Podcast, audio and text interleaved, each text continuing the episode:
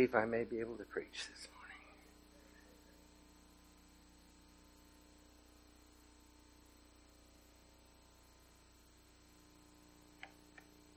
Father God, we ask that you move in a mighty fashion this morning. In the name of Christ.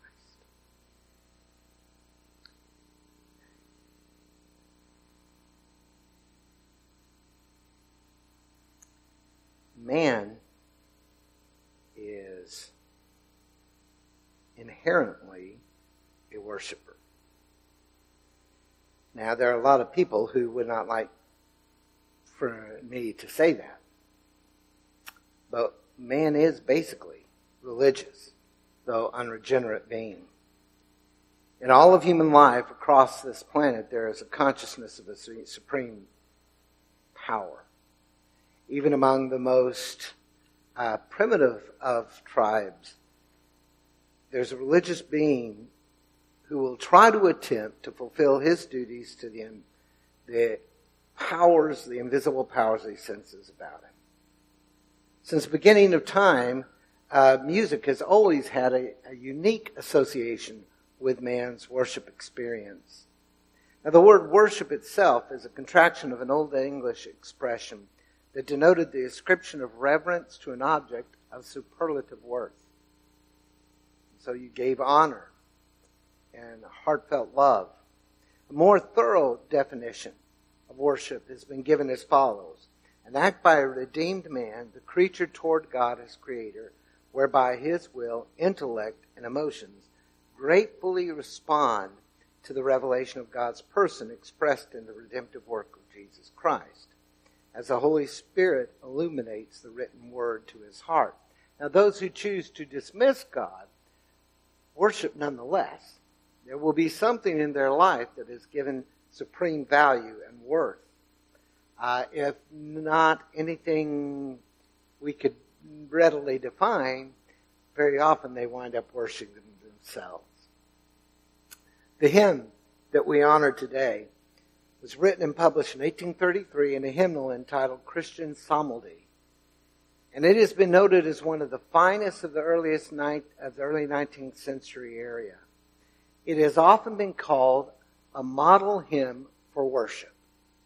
It has very few equals in expressive lyrics and the exaltation of God Almighty. And every one of the descriptions applied to God in this song that we have just sung a few minutes ago. It's amazing. King, shield, defender, ancient of days, maker, redeemer, friend.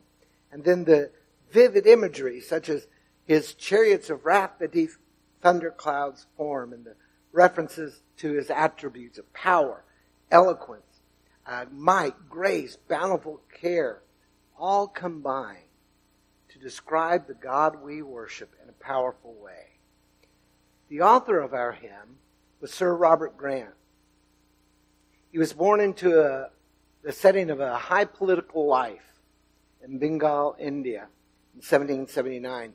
His father, Charles, was a respected ranking leader in India and a director of the East India Company.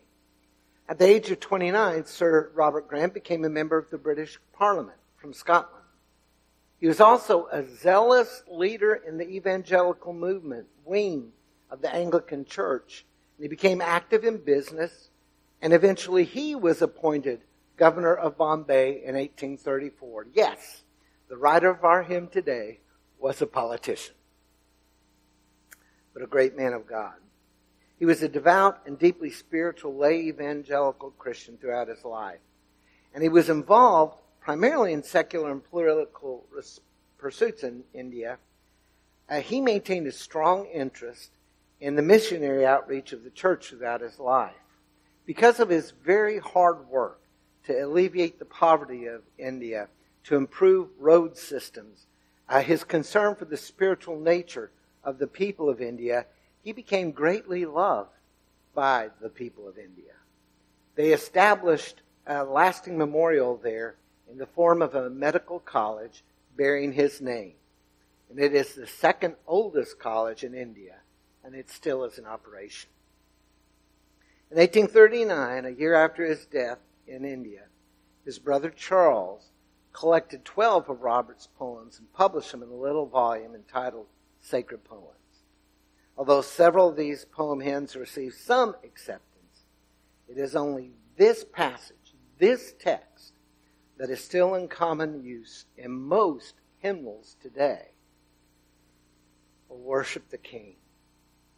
Such an incredible, beautiful, wonderful hymn. Now, we're about to look at the basis of that hymn, Psalm 104. And I'm going to ask you to stand with a caveat. If you uh, don't, if you're not able to stand for a lengthy time, then you feel free to sit because this is a long passage of scripture and I'm going to look at the entire psalm today. Uh, there, there's no passage of it that I feel that I can actually just skip over. So for those of you who can, please rise as we look at this incredible song of praise and adoration to God Almighty. Praise the Lord, O my soul. O Lord my God, you are very great. You are clothed with splendor and majesty. He wraps himself in light as with a garment. He stretches out the heavens like a tent and lays the beams of his upper chambers on their waters. He makes the clouds his chariot and rides on the wings of the wind. He makes winds his messengers, flames of fire his servants. He set the earth on its foundations. It can never be moved. You covered it with the deep as with a garment.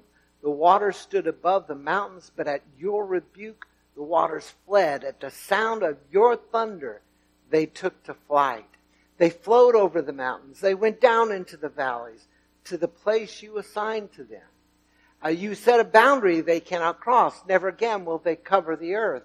He makes springs pour water into the ravines. It flows between the mountains. They give water to all the beasts of the field, and the wild donkeys quench their thirst. The birds of the air nest by the waters. They sing among the branches. He, he waters the mountain from the upper chambers. The earth is satisfied by the work, fruit of his work. He makes grass grow for the cattle and plants for man to cultivate, bringing forth food from the earth wine that gladdens the heart of man, oil to make his face shine, and bread that sustains his heart. The trees of the Lord are well watered, the cedars of Lebanon that he planted. There the birds make their nests. The stork has its home in the pine trees. The high mountains belong to the wild goats. The crags are a refuge for the conies. The, the moon marks the seasons, and the sun go, knows when to go down. You bring darkness, it becomes night and all the beasts of the forest prowl, the lions roar for their prey and seek their food from God.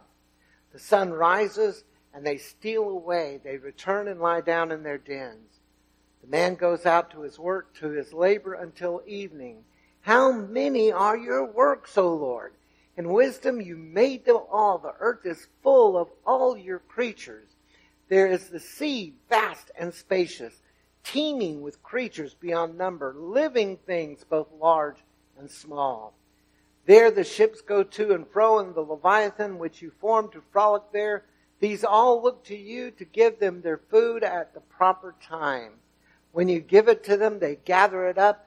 When you open your hand, they are satisfied with good things.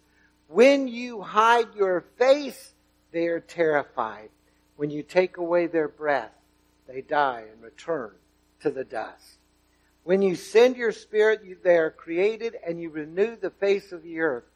May the glory of the Lord endure forever. May the Lord rejoice in his works. He who looks at the earth and it trembles, who touches the mountains and they smoke. I will sing to the Lord all my life. I will sing praise to my God as long as I live. May my meditation be pleasing to him as I rejoice in the Lord. But may sinners vanish from the earth and the wicked be no more.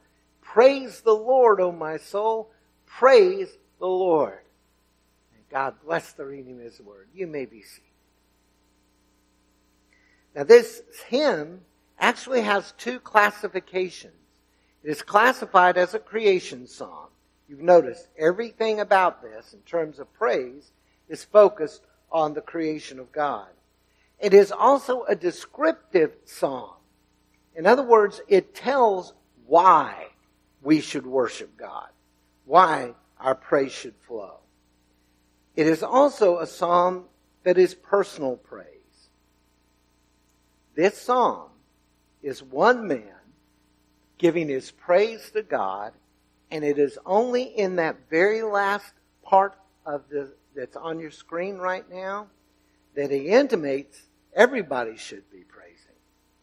When he says, "Oh, praise the Lord, oh my soul," well, he's talking about him, but that phrase, "Praise the Lord," is the word it, "Hallelujah," and it means "Praise ye the Lord." So after he has worshiped God and loved God, he's encouraging all of God's believers to praise him. Now we're going to look at the hymn in depth. But before we do, I want to share with you just a few words by A.W. Tozer um, on this issue of worship. And he made a statement quite a while ago. Worship is the missing jewel in modern evangelicalism. We're organized, we work, we have our agendas, we have almost everything, but there's one thing that the churches, even the gospel churches, do not have. That is the ability to worship. We're not cultivating the art of worship. It is the one shining gem that is lost to the modern church, and I believe that we ought to search for it, uh, this, until we find it. Folks, we've grown comfortable with coming and singing and leaving. Tozer is saying, we need to be worshiping God. And he made a statement. Tozer is another one of those people I read whenever I need to have conviction. Get ready. If you will not worship God seven days a week, you do not worship Him one day a week. Let that sink in. If He is not a part of our lives and worship all the time, then what we come and do on Sunday may be a religious experience. But it is not the worship that Becky described straight from the bottom of your being and who you are. And Tozer said God wants worshipers before workers. Indeed, the only acceptable workers are those who have learned the art of worship. And then his last words I want to share with you are my heart for you today. How I wish I could adequately set forth the glory of the one who is worthy to be the object of our worship. I wish my words could just light a fire within us and understand he is worthy. And I'm in full agreement with Tozer. I believe we should be worshiping the Lord constantly, not only together, but in our own private lives, not only on Sunday, but all the other days of the week as well. Not just singing hymns and choruses that we've learned and we can sing by rote. Uh, every one of us here, well, most of us, the little ones maybe not, but most of us adults, there are certain songs that will come up on that screen or in a hymnal, and we don't even have to think about them anymore. We know them so well. The words just flow. We need to truly worship Him, open ourselves to a personal encounter with God Almighty. And this psalm actually shows us several reasons why we should worship the Lord. So let's begin our journey here. We should worship the King because he is the Lord of the heavens. He is Lord of heavens. The psalmist called upon the, the, the deepest part of his being. Bless the Lord, O my soul. That's the phrase nephesh, and it's talking about the, the deepest part of who we are at the very depths of who we are, we need to worship the Lord. Now, in a lot of translations, the opening word is bless the Lord, O my soul. It is the word barak, and it is used of people wishing blessings on each other, wanting you to have a good, it's the, at the end, the benediction, when I give a word of blessing, that's the idea. But the word means to bend the knee. In other words, to bow down. A very, very prominent aspect of worship in the Old Testament. And the NIV, whenever the word Barak is used in terms of God, the NIV translates it praise. Praise at the depths of your being. So let's take a look. I want you to notice the different phrases of God's power. Let me back up just a second.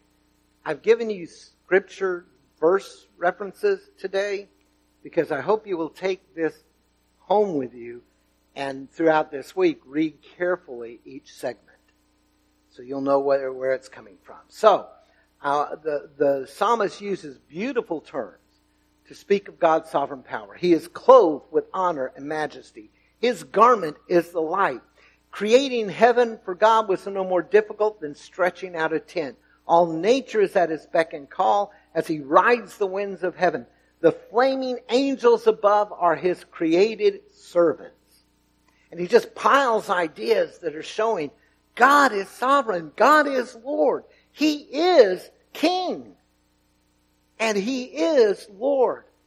And when we think about that, when we understand that, friends, such majesty, such glory calls forth our praise. Every one of these phrases draw us to the idea of the greatness of God.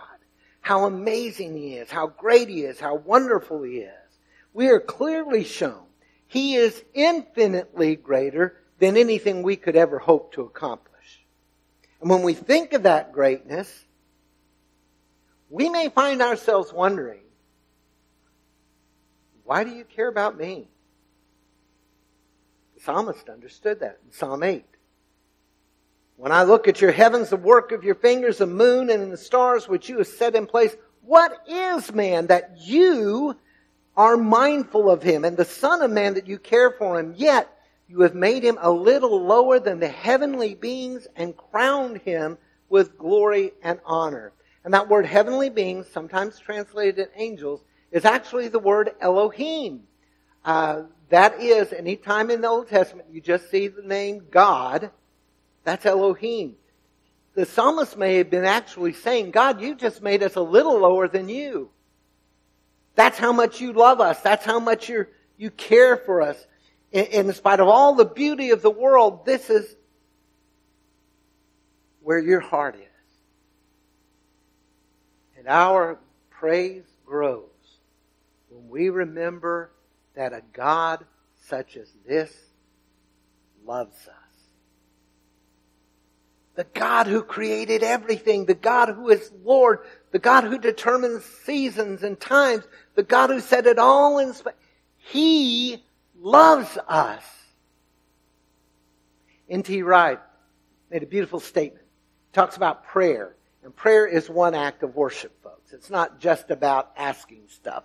It is actually an act of worship because we are acknowledging God, we need you. And Wright wrote, Prayer brings together love and power, the relation, of, the relation of love that grows up between God and the person who prays, and the flowing of power from God to and especially through that person. God is our Father, and He wants us to rely on Him. And as we open our hearts, we know His love even more. And worship, worship is simply the response to God's greatness. Oh, worship the King, all glorious above, and gratefully sing his wonderful love, our shield and defender, the Ancient of Days, pavilioned in splendor and girded with praise. And then we should worship the Maker because he is the creator of the world. In verses 5 through 9, we're given a picture. This Lord, who is sovereign above all, actually created everything that we see. We need to understand that. Because for the psalmist, he doesn't try to reason out how are we here?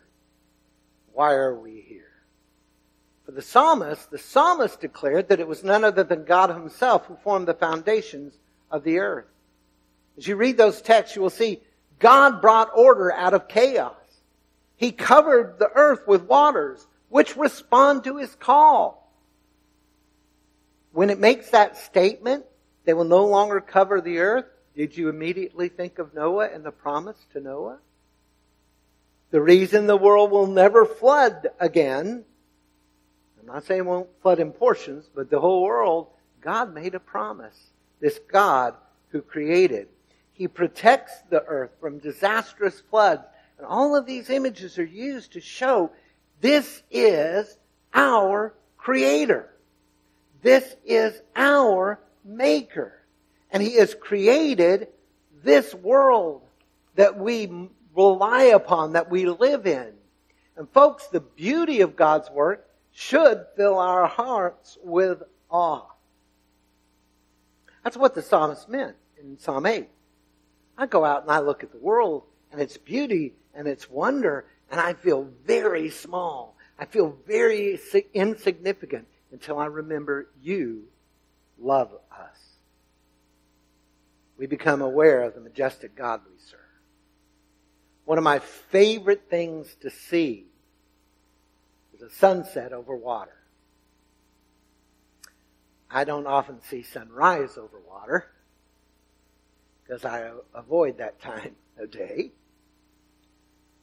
But I remember there were times uh, driving when I had to do a lot of driving over the Twin Spans and even the Causeway. There were times I had to be very careful because I could get so caught up in the beauty of what I was seeing that I was just beside myself. And I had to remind myself, Danny, you have to pay attention to the cars around you. We cannot help but be in awe when we see the beauty of the world He created and folks, keep this in mind. The world that you and I are looking on is the world after the fall. The world marred by the sin that humanity brought into its existence. So I can I can't even begin to imagine what the new heavens and the new earth will look, will look like when a world marred by sin is this incredibly beautiful and our worship continues to build when we remember that we are the crowning point of His creation. Get this, folks. During the days of creation, God will look back and said, it is good, it is good, it is good. And when man is created, it is very good. Because He created us with the intention of walking in a relationship with Him in a way no other created being can. And I know you love your animals and they're your pride and joy and some of you may look at them as your children or grandchildren. But folks, a praying mantis doesn't pray. And a dog cannot understand the creator who made him. We can. We can know him. We can love him. We can serve him. Created in his image, our grand purpose in life is to know Him. It's to love Him and serve Him. And until we do, until we come to the place of acknowledging God is my maker, God is my creator who loves me, my life will always be out of balance. And so for a large number of human race that have turned away from worshiping the God of creation to worshiping the creation, they can't even define what's wrong. Blaise Pascal was a French uh, mathematician, philosopher, theologian. And he made one of my favorite statements in Christian history. There is a God-shaped vacuum in the heart of every man which cannot be filled by any created thing, but only by God, the Creator made known through Jesus.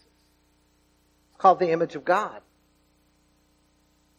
Though marred by sin, it is the image of God that opens us up to be able to hear the call of God. So when we understand this God loves us, it changes everything. Oh, tell of his might. Oh, sing of his grace, whose robe is a light, whose canopy space, his chariots of wrath the deep thunder clouds form, and dark is his path on the wings of the storm. Then, it's not just that he's creator. We should worship the Almighty because he is the sustainer of life. These a lot of verses. Verses 10 through 30 are focused on the fact that God, having created the world, keeps it functioning in such a way as to move and continue. William Van Gemeren, who's a professor emeritus at Trinity Evangelical Divinity School, said all his created works reveal the splendor and wisdom of the Creator because he remains constantly involved with his handiwork. The deists of the 18th century, growing out of, out of rationalism, believed that there was a God, but he, he, he created the world and wound it up like a clock and then walked away from it. The Word of God says God is intimately involved. Augustine made the statement that the world is being held in the hand of God by a string above a deep and never ending abyss. And if at any moment in time God let go of the string, we would cease to exist. So over and over, the, the psalmist uses beautiful imagery to show that God is the one who not only created this world, but God is the one who keeps this earth filled with life. He moves in nature, bringing the springs upon the earth that water its animal life, causing the grass to grow and herbs to rise, that animal and man will find sustenance. He appoints the rounds of the sun and the moon so that seasons go on uninterrupted. He fills the frightening sea. Keep in mind, the Jewish people did not like the sea. It was terrifying them. They were not an ocean going people. But he fills it with hope because God guides the hand even of the terrifying sea. And should he ever turn his back, if you ever turn away, your world would be terrified. And if you take away the breath, it will cease to be. All of this points to a phrase that has been used frequently within the minds of the people of God who love Him. It's providence. God continues to sustain the inner universe. Again, Augustine says, trust the past to the mercy of God, the present to His love, and the future to His providence. We trust that you will do what is right and good and true, and you will provide for us. And so I believe our very existence shouts out our need to worship and adore the Lord God Almighty. Knowing that God provides for us and sustains us gives us reason to have hope. In a world that is so filled with chaos and craziness, the fact that God is with us, providing, gives us hope. With all that seems to go wrong, the scripture assures us that God's plan and the provision will be fulfilled in the end. And so, and our, our worship moves toward a, a joyful crescendo. The music is building up inside of us, ready to just become amazing when we realize each day is a gift from our Creator. I'm not trying to be flippant, but if you woke up this morning and you were not in the obituary, God gave you a gift. God gave you a gift. Now the question is, what will we do with that gift? Kind of like Christmas morning when kids are tearing into the gifts. Oh, that's my favorite. And they're going, oh, that, and pretty soon they've forgotten most of the gifts. And if the child is really young, I still remember the first Christmas where, where Jessica was cognizant of things going on. She played as much with boxes as she did the toys. Will we take it for granted? Or will we cherish the nature of this gift and praise the one who has given us life? Who gave us this day? Thy bountiful care, what tongue can recite? It breathes in the air, it shines in the light, it streams from the hill, it descends to the plain and sweetly distills in the dew and the rain. And then finally, we should worship the Lord because He is the one whose glory is forever. Daniel Estes, by contemplating what the Lord has created and how He continues to control it, humans catch a glass uh, catch a glimpse of how glorious He is. Folks, when I look and I pay attention and I, and I see God's hand moving and I see the beauty and I see the season and I realize down here in South Mississippi, we, we don't actually have four seasons around here, but when we see the movement of time and we see God's hand and all those little things that He's doing, it just gives us a hint at how glorious He is. You see, the psalmist showed God's glory to be everlasting in three important truths. He indicated that God loves and rejoices over His creation. God takes pleasure in the works of his hands, including us. He has power over creation. Even natural disasters accomplish his purposes in ways that we cannot understand ultimately. We're too finite to understand the why. He says he will bring justice to this creation.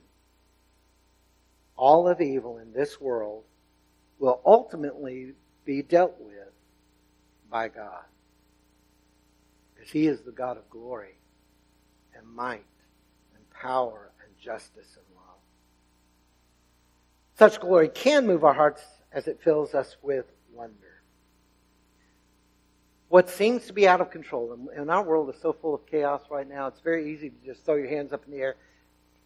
It's all over, nothing But the reality is what seems to be completely out of God's control is ultimately under the control of God. And I don't care what dictator, what immoral leader is out there in the world, they will not thwart plan of God, the ultimate plan of God. When I think about His glory, when I think about His wonder and all the things we said about Him, I am never more in tune with Isaiah than at that moment when he cried out, Woe is me, I am undone. I am a man of unclean lips, and I dwell among a people of unclean lips. Because this is the glorious, holy, amazing God. But the truth is, around us is a hope. Around us is a hope that this God who is holy and righteous and glory, and mighty and Lord and King and creator and sustainer. He's here to move. Hopeless is expressed by Francis de Sales. He said, The world is a great stage on which God displays his many wonders. And every time God moves, it's saying, I love you. I can redeem you. I can make you into something wonderful. And so our worship erupts from our hearts, filled with trust and love for the one whose glory never fails. I love a blessing that was given to God by Brooke Foss Westcott. Glory be to thee, O God the Father, the maker of the world. Glory to be to thee, O God, the Son, the Redeemer of mankind. Glory be to thee, O God, the Holy Ghost, the sanctification of thy people. Glory to God. Because he has moved in our lives in all of his majesty, his acts of creation, his sovereign providence, his amazing glory. He is the God who has chosen to walk with us. God is with us. He's not up there in the high heavens so far removed we can never know him. He walks with his people. He loves his people. He ministers to us. And so grant frail, frail children of dust and feeble as frail, in thee do we trust nor find thee to fail. Thy mercies, how tender, how firm to the end, our maker, defender, redeemer, and friend. I've often told you that if you leave this building the same as you came in, you haven't worshiped. You can't encounter the God of eternity without some degree of change. Maybe you will walk out more loving to Him. Maybe you will walk out knowing you need to be more loving to your brother and sister in Christ, but there will be change. Richard Foster, he wrote one of the life changing books that I've read, The Celebration of Discipline. Said worship begins in holy expectancy, it ends in holy obedience. Our call for obedience today that we should be worshiping the King. So I ask, when was the last time you truly shared your love and adoration with God? You really shared from the depths of your being your love for your Creator. When was the last time you truly allowed yourself to worship Him with all your heart? You weren't concerned about what other people would think. You weren't worried about, oh, they might not like that. All you knew is, I've been touched by the hand of God, and I want to tell him how much I love him. When was the last time you let that worship build into you, up in you, until you felt like you might burst if you don't sing his praises? It is my prayer for you today. At this very moment, you will open up your heart and worship him. The reality is, and it's a sad reality, you may have been a church member for years, for decades. And what we do on a Sunday morning seems old hat. You know what we're going to do? We follow a fairly basic pattern in our worship. You know we're going to sing songs. There are going to be prayers. There's going to be a sermon, all that. And you know, you come, I, I know it all. I've seen it all. I've experienced it all. But folks, He is the Lord of heaven the creator of this earth, the sustainer of our lives, and the war, one whose glory never fades. If you can become familiar with that, then you've lost the heart of worship. Will you give him the love he waits for? I'm going to ask you to bow your head. we're going to have a time of silence. And in that silence, I'm asking you to let the truth of God found in His Word here that calls us to worship to wash over your heart.